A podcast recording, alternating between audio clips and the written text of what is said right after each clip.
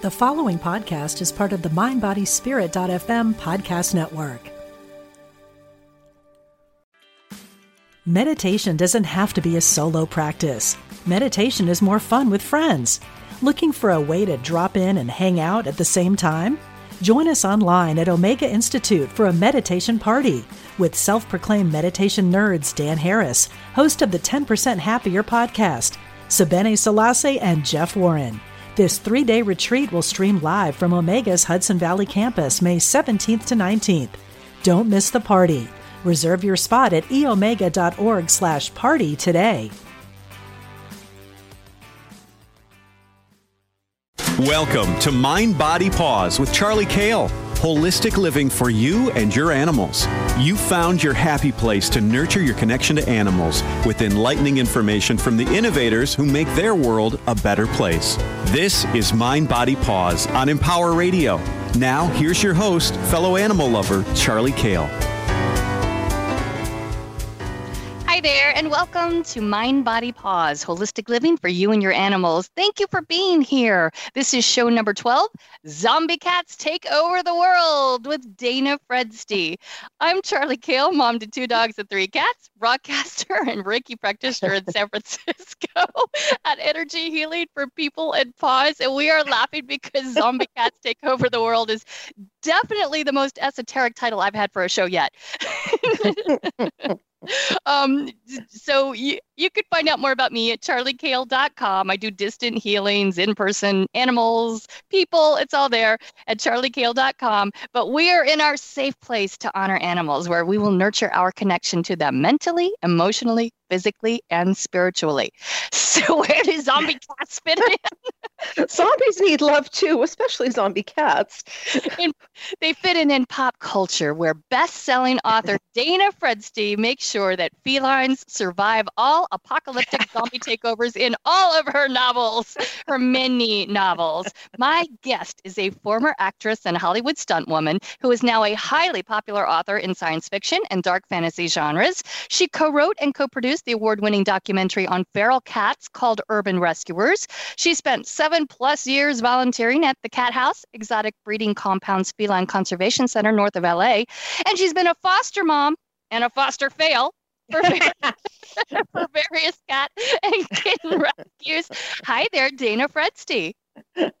Hi, Charly. I love you, Dana. I love you too.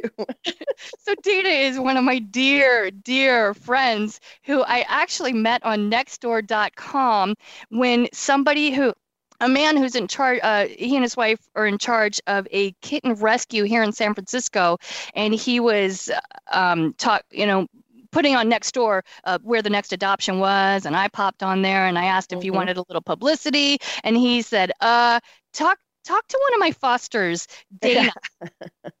that was me. And that and yep, I remember that. And I remember you coming over and meeting all of my furry little babies and drinking wine and it was a really nice time. So And it hasn't stopped. Nope. I don't know, was that four years ago or so? And we've Something been doing like the that. same thing ever since. Yeah. So let's pop back to your Hollywood background. Okay. Uh, um, you've been a stunt woman, and I, I, will say this: this that stunt women stunt women are highly underappreciated for what they go through because there have been so many stunt men through history that stunt men are the ones now who consult on movies and they don't take into account a woman's uh, you know physicality and so they map out a stunt as if a man were doing it, even when it's a woman. So it's even harder for stunt women. Well, I, I want to say one thing right up front. I was what you call a specialty player. I did not fall off of tall buildings. I did not set myself on fire. My specialty and my training is in sword fighting and, and combat of that sort.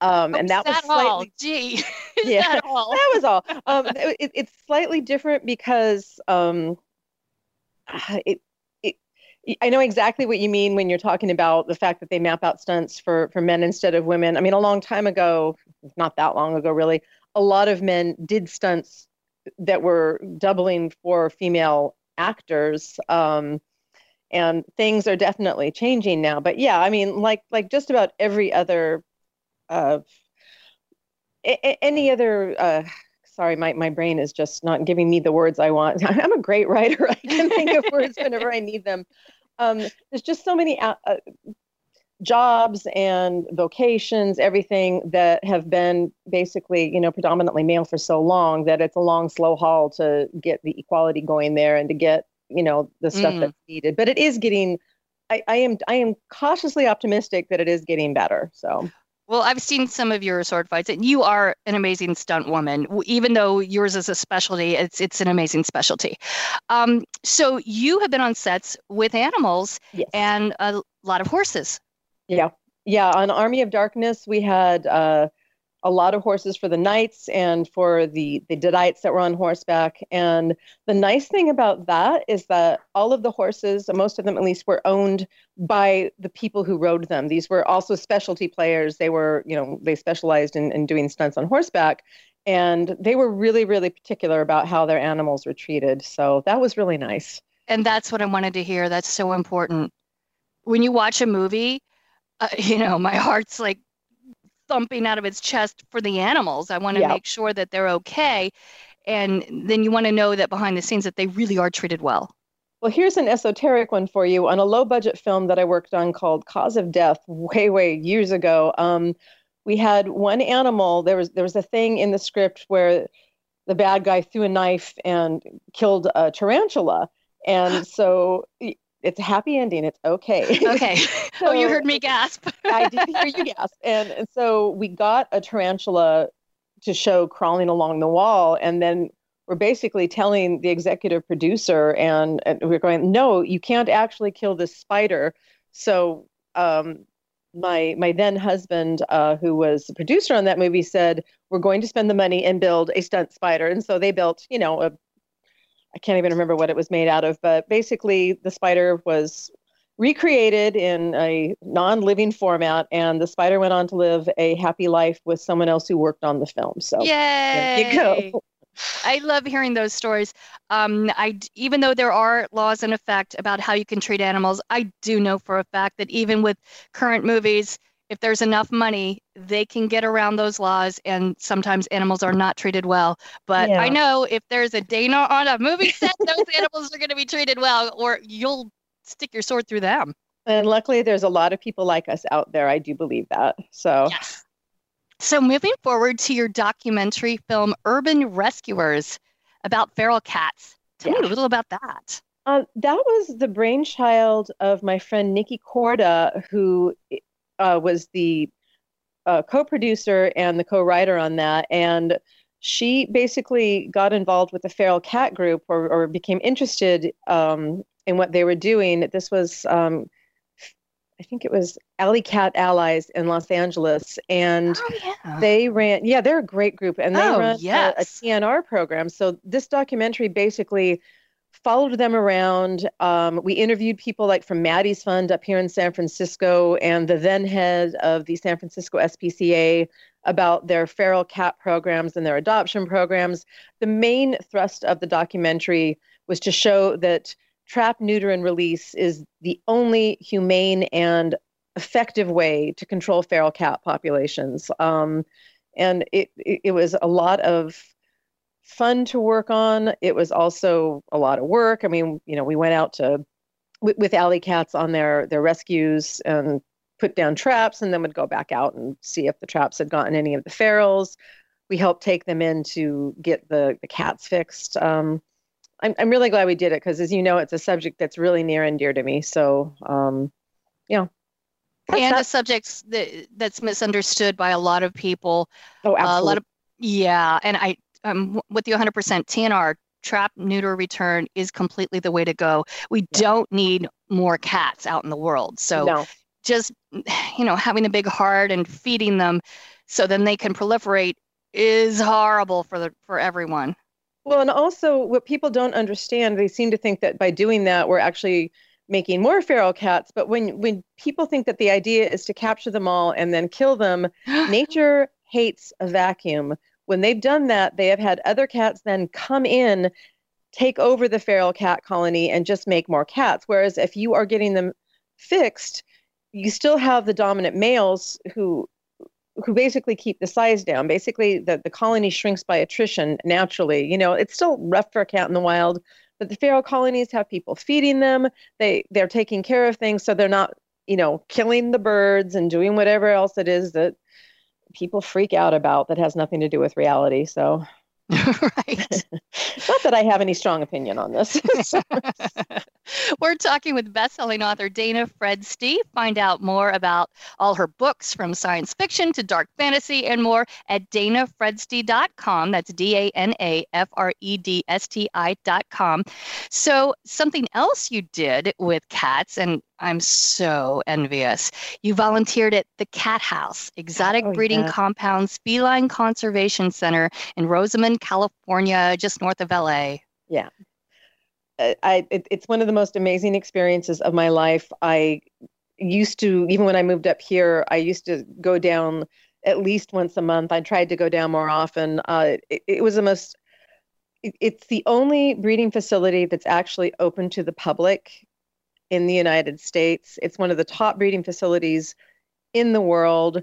They treat their animals like gold. I mean, everything there is for the animals. When I say that it's open to the public, I mean, you are three feet away in some cases from these gorgeous animals. They all have great enclosures, they have enrichments. If any of the visitors do anything that is going to upset a cat, they are asked to leave. They don't get a second chance. I mean, you you see someone you, you we have docents out there. It's one of the things I did. Um, you you go in there, you you rake out leopard poo and tiger poo and whatever kind of exotic feline poop is out there.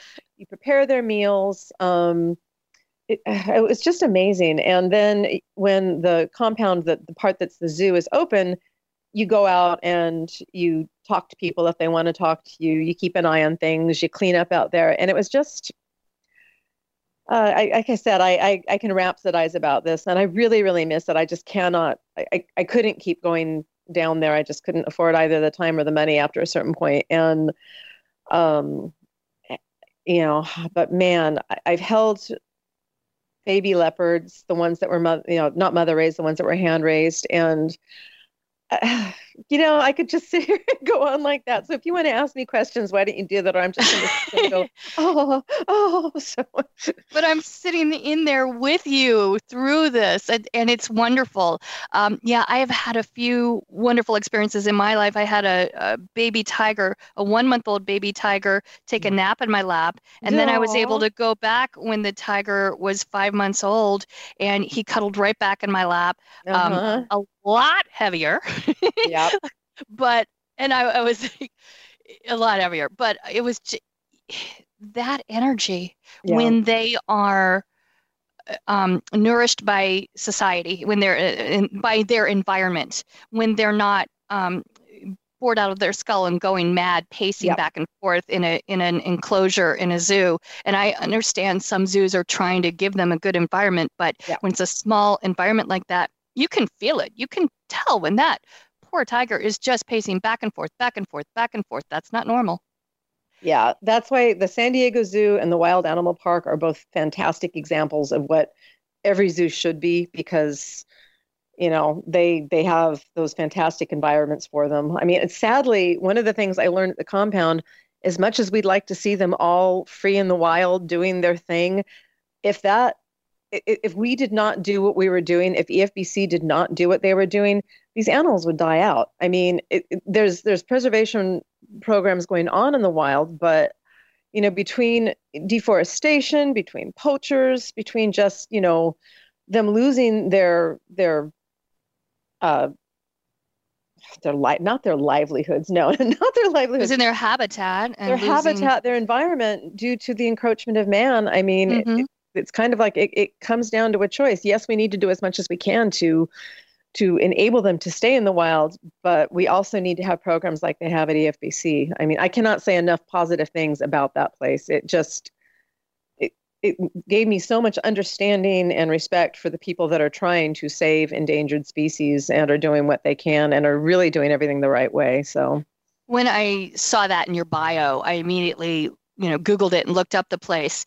And it looks like they have night tours, which look Yep. like so much fun. I used to do the uh, the um, emceeing for all of the Twilight tours um, up until 2016 when my mom died, and I just could not. That was when I had to stop going down, and it was so much fun. I mean, yeah, it, it fantastic. I, I would recommend that anyone who can do that should go. I mean, just uh, the night tours are only for 18 and older because they open up the back areas where there are not the the kind of uh, God, I am really just bombing on the words. The the the borders, the the fences and stuff like that, barriers. I think that's the word I want. I just need a thesaurus like right in my brain so I can just hit the word that's almost there, and then uh, Don't we all? yeah, yep, yep, yep. So, but but yeah, if you ever get a chance to do a Twilight tour, they are fantastic. Well, so you've been emceeing these Twilight tours since I've known you, and you didn't invite me to go down with you. I think about the time that you got to know me, that that was about the time I stopped because the very last one of course. 2014 or 2015, I didn't do it because of book deadlines and because mom was really ill. And yeah, otherwise, otherwise, yes, of course I would have, I would have dragged you down to one. So Well, I was so impressed with what I was seeing online when I was looking it up that I uh, Googled the directions, and unfortunately, it's a seven and a half hour drive from San Francisco without traffic. yep, I know, made it many times. So So that's why you don't do it anymore. it, Seven it and a half hour one way with, with that's without traffic again. Um, Yeah, that's that's that- a, that's a hike. That and book deadlines and and just the the feed you know sometimes you have too much time and not enough money sometimes you have enough money but not enough time and sometimes you don't have enough of either so Yep. it was just yeah no, but I, I will always love it and I will always treasure my experiences there. It's just, you know, th- there is just nothing like holding, you know, Amy or leopards are so rare. And to hold a baby one is just, oh my goodness. I was driving home thinking about it that day and I started crying. And then I had to pull over because the desert air and the wind, the dirt is so toxic that if you cry, it makes your eyes water. So, you don't want to Ah. be driving like that. yep, basically. Talking with best-selling author Dana Fredsti. You can find out more about her books at danafredsti.com. Dana, something else wonderful that you do besides being a mom uh, with your husband to lots of cats and a dog, uh, you are also and have been a foster. And you want to confess to everyone what a foster fail is? A foster fail is when you take in fosters and you know when you foster you basically are socializing them and sometimes pulling them out of uh, you know basically if you don't take them they will die they will get put to sleep in a shelter and you then go to adoption events or you call all your friends and say hey got really nice kittens. Anyone want a kitten? Anyone want a cat? You know make sure that you place them in good homes. When you fail is when you go oh oh no but this one is just so special and he or she will only love me. I have to keep them. So yeah that's a fail. That's a fail and i will Not in the say- end. Not in the end. no it's not in the end i don't regret any of ours and we have found homes for far more than than we kept when we were fostering but still yeah i'm looking around i see a few, i see a few fails here so I know. I've met them and I love them. And yeah. the night I met you, when uh, we were discussing some publicity for Perchance Rescue, uh, uh-huh. the night I met you, there were a couple there. And there were that you had quite a few foster kittens there, and um, some people came over, and you very nicely interrogated them. they didn't know they were being interrogated, but I knew. Yeah. And I was like, "Ooh, good job." Um, and then you had a couple where you looked at me and you said, "Those aren't getting adopted by anyone." and your husband said, "What?" Oh yeah, that must have been right before we made the decision to adopt uh, Nisi and Murderball. Uh, was- Nisi short for Khaleesi. So It was Yeah. Khaleesi, Murderball, and and Vigo. he wouldn't have been there yet. Vigo was our Oh, last oh, oh, foster fail. later? Okay. Um, yeah, Vigo was later. Um, and the others, I believe that perchance had dropped them off. I think that day because we were having the event here. Because right now, since we, you know, because of the foster fails, we instead of taking them in and fostering at this point, what we do is that we help hold adoption events when they can't have them at Pet Food Express. We have a place here where they, you know, we can have the kittens in and they can run around and people can meet them and and they're cute and comfortable and all that good stuff. Um, so yeah, there was a lot going on that night. It was kind of a kind of a crazy night. So Oh, Dana, I remember that night, and everything went so smoothly. And kittens got adopted that night, the first night I met you. Kittens got adopted.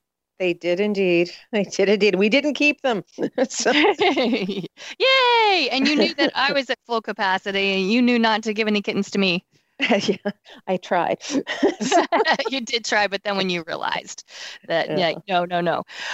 Uh, I've talked a whole lot um, on each show about the amazing gifts that having an animal companion, I don't want to say owning, but uh, having an animal companion in your life gives you so many gifts. Fostering is a little different. So when you have a permanent animal companion in your home, there is mirroring that goes on. It can be different health aspects, it can be personality aspects, mm-hmm. character aspects um, and they know you and, and you communicate with each other mentally without words. With fostering, it's a little different. What would you say would be um, some of the gifts that are different that you've learned and received through fostering?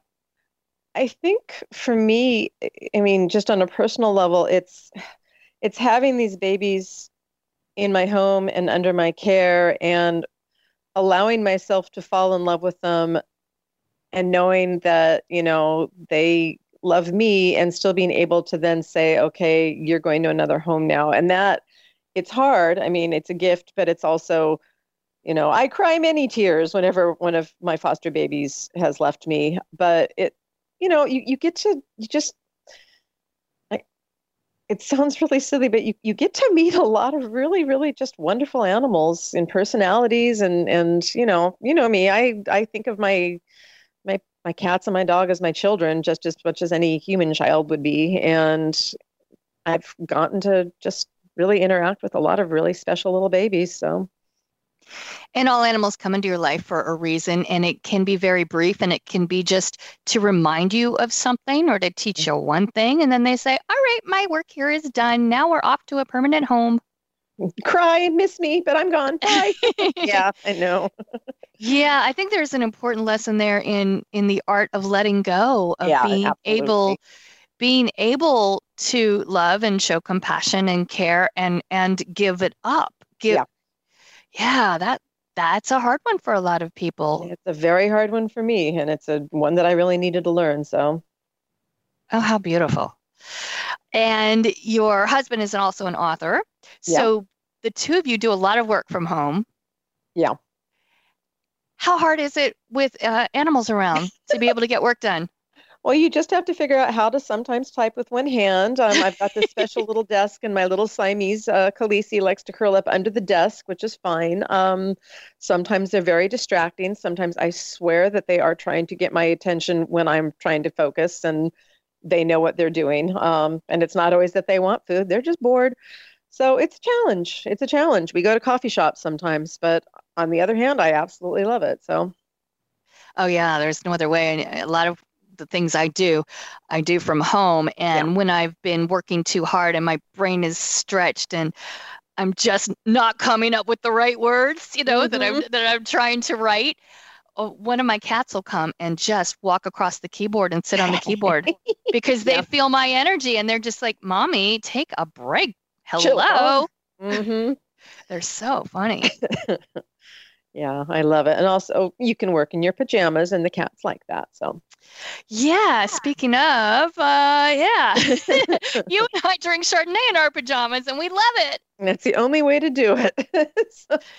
And Remy, uh, back at the studio in Detroit, happens to be in his Santa hat and his Christmas outfit. Right? I don't know if that outfit is right. an elf outfit it comes to mind, but I don't believe he told us he was wearing an elf outfit. No, he did not specify elf. but I can picture it that way, can't I? Yep. Love it. All right. Uh, so, Dana, we're getting close to being out of time. Out of everything with animals, what is something that you'd like to leave everyone with? And this can be as long as you'd like to make it there's two things. One that um, as a writer, you know, a lot of times we deal with subject matter in which it would be a potential choice as an author to, you know, for shock value, harm an, an animal.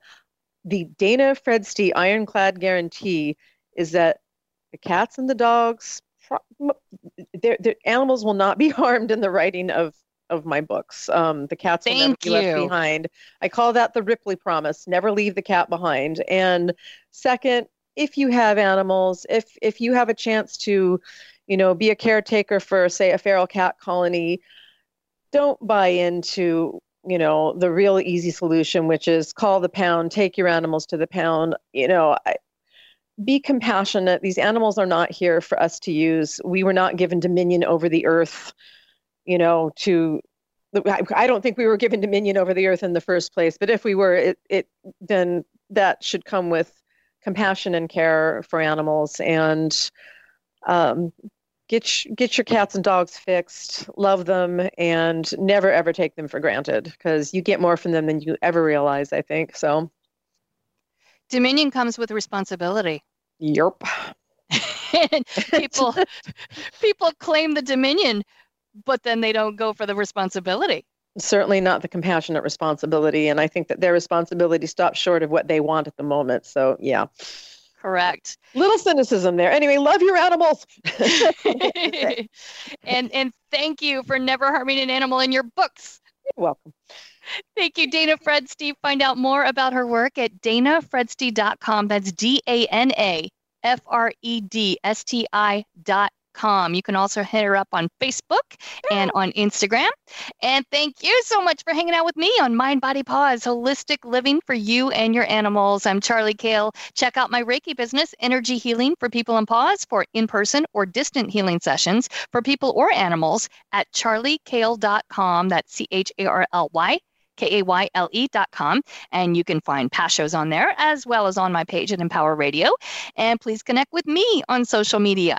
Thank you, Brent Carey, CEO of Empower Radio, for all you do. And Remy Smith at the controls back in the studio in Detroit for your sense of humor and your love of animals and letting me think of you of uh, being sitting there in an elf outfit. Take care. and remember, no matter what's going on with your animals, don't beat yourself up thinking that you could have done better because you are doing the best you can. They know it and they chose you anyway and they love you for it. Mind Body Paws is a guilt free zone. See you next time.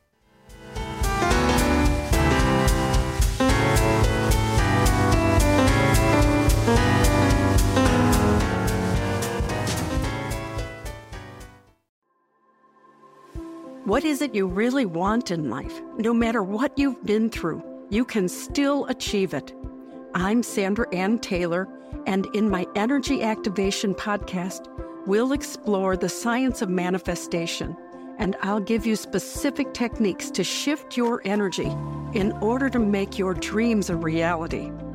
I also do live energy readings, and you can be a part of the show by emailing your questions to me at sandrataylor.net. Join me on the MindBodySpirit.fm podcast network or wherever you get your podcasts.